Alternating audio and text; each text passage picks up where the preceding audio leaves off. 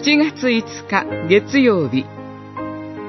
自らも御言葉に聞き従う。列王記上13章。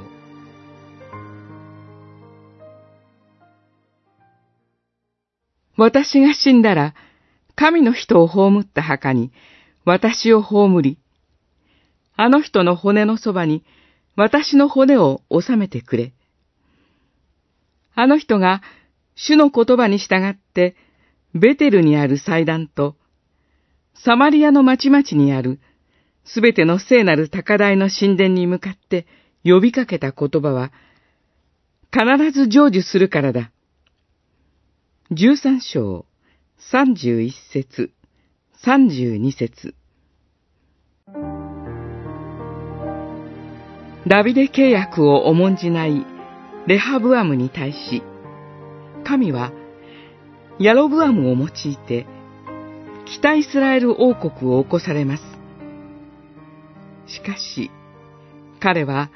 主の言葉に聞き従わず、モーセ立法を無視し、金の格子礼拝を進め、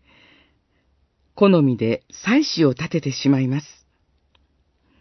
ヤロブアムのご都合主義に対し、神は神の人を使わし、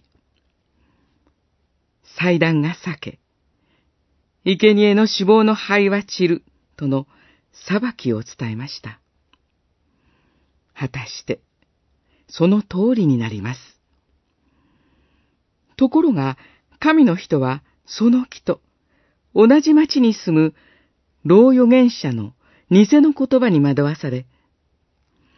神から命じられた飲食の金を犯し、獅子に出会って食い殺されてしまいます。神の人に望んだ災いについて、老預言者が息子たちに言い残したのがこの御言葉です。いかなる誘惑に対しても、ただ神の言葉に従うことを求められる預言者の務めの厳しさを深く思わされます。預言者に求められるのは、御言葉を告げるだけでなく、自ら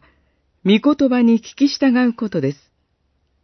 それを通して、務めが全うされるのです。諸教会、伝道所で、伝道、牧会にあたる牧師たち、進学校にて、研鑽中の新学生たちの上に、主の導きと祝福が豊かにありますように。